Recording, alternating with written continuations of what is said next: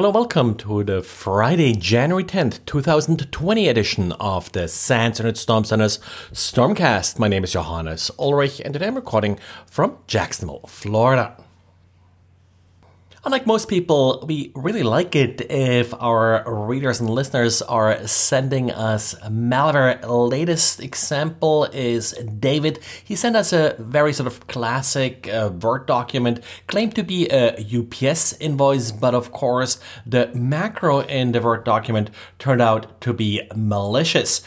Xavier took a quick look at it, and you can read more about his analysis. Uh, what I sort of found interesting is, from sort of a detection point of view, is that it uses a very obviously fake user agent for some of its HTTP requests just a sequence of seven capital letters. Looks sort of random to me, not 100% sure where they come from, but I wouldn't be surprised if they change from infection to infection.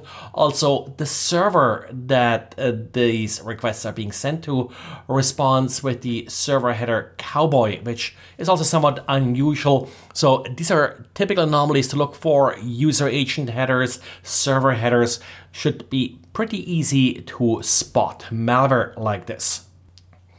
And there's a renewed effort in finally getting rid of the SHA-1 algorithm to sign digital documents.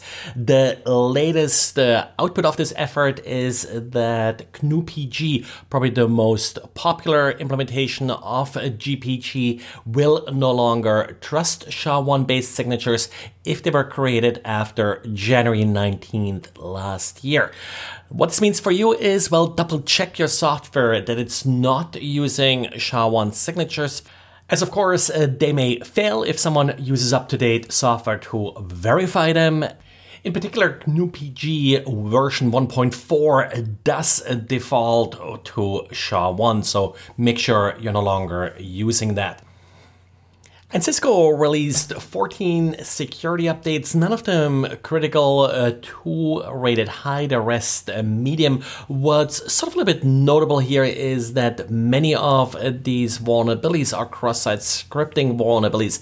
They're actually often underestimated, so be careful. Uh, definitely patch this.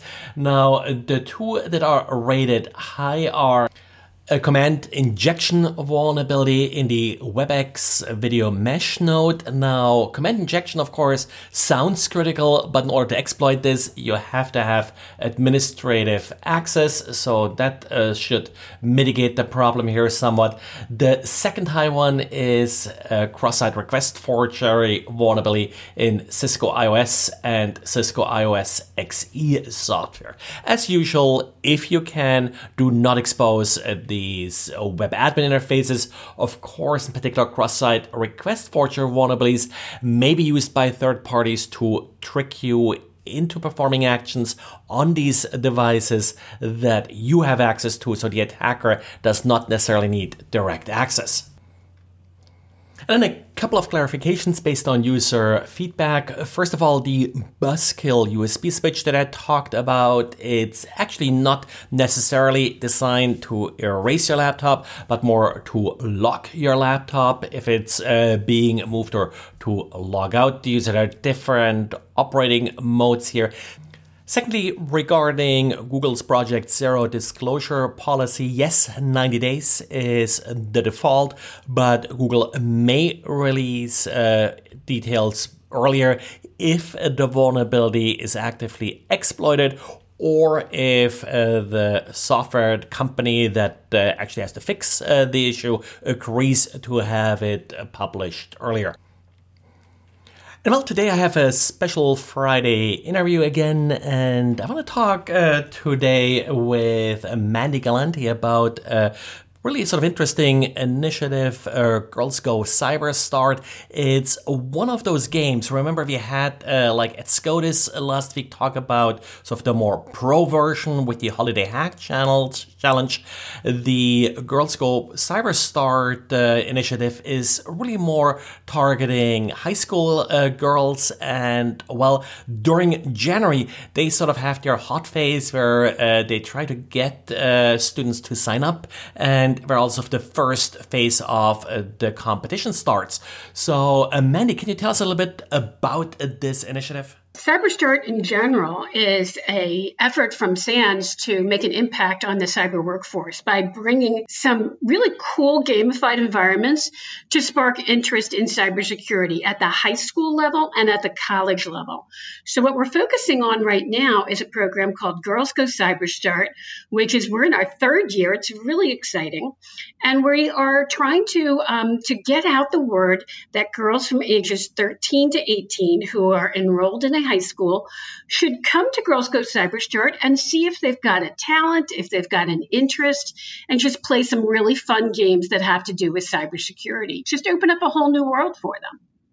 So that's really great. Uh, last week I was talking to Ed about his holiday hack challenge, and of course, that's a little bit more sort of to professionals that already are in the business. You're really targeting more the high school kids, or and really trying to get people more interested into cybersecurity, or should they already know anything about cybersecurity before they get started? That is such a great question. They don't need to know anything about it. And as a matter of fact, uh, the people who are already interested in cybersecurity are probably already playing those games. Maybe not Holiday Hack Challenge, but they're out there playing um, and, and engaging in capture the flags what we realize is that as kids are growing up, they think, what do I want to be? I want to be a policeman. I want to be an engineer. They think of career fields that they've come into contact with, that they've seen on TV. They haven't really heard about cybersecurity. So we're trying to expand that knowledge base is to say, give it a try. You probably haven't heard about it, uh, but if you try it, you might like it. And if they see it on TV, it's usually the hacker with the hoodie kind of kind of type. Uh, when I talked to Alan about this project, he actually told me that one of the things that he thought was very exciting was that a lot of times uh, you have kids join this game that really didn't know that they were good at solving these challenges. Yeah, it's actually a big surprise to a lot of students.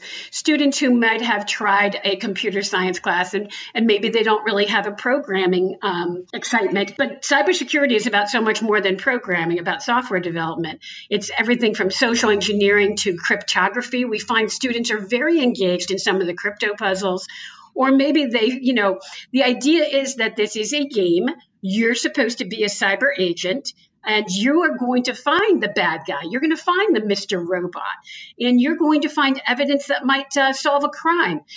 It puts a story into the concept of cybersecurity so the student can picture themselves and they can see that they're successful. And, you know, who doesn't like a little confetti and a you won uh, screen popping up?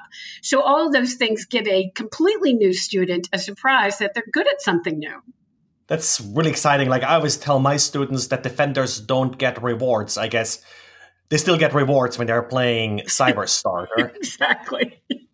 Yeah. In fact, as a matter of fact, there's actually some rewards across the board because this is a competition, right? This is this is a way to engage students to try something new, and one of the ways we do that is with prizes. So we have prizes for schools that register um, because we want them to fund more STEM programs, so they can win even a thousand dollars for their school to fund something exciting like a field trip or some new equipment, maybe Raspberry Pis. And then we also have cash prizes for the girls later on when they compete in the final national championship. So it's not just a little bit of confetti in the gamified environment. It's also a chance for you to be recognized by even the governor of your state for trying something new and achieving. So that's really exciting. So, how do students sign up uh, for this, or do they have to talk to a teacher, or sort of how do they get started with it? So, they actually do need a teacher to create a club. They go to girlsgocyberstart.org, the teacher would go, or the student can go and recommend their teacher, um, get an email saying, I want a Girls Go Cyberstart club. So, that's our starting point. You go to girlsgocyberstart.org and you register. Registration is open right now, and the actual play starts on January 13th, and the first stage goes until January 31st. So the teacher creates a club. She sends out a code to girls who'd like to register in her school, and the girls start playing and solving challenges. The important thing is that the school needs five girls to solve five of the 15 challenges. When they meet that qualifying mark, then that means the school will get 40 licenses to play CyberStart game. Now, CyberStart Game has over 250 cybersecurity challenges in this really fun gamified environment. And that's when we get the chance to let boys play. So it is called Girls Go CyberStart, but when the girls will win that qualifying stage, they actually win a prize that makes it possible for boys to learn cybersecurity and to participate. Now, keep in mind, it's the girls who are winning the prizes, but everybody wins when the whole classroom can participate in learning. That's really exciting. So thanks for joining me here. And uh, for all the listeners, you'll see links uh, to Girls Go CyberStart in the show notes as well. That's it uh, for today. Thanks for listening and talk to you again on Monday. Bye.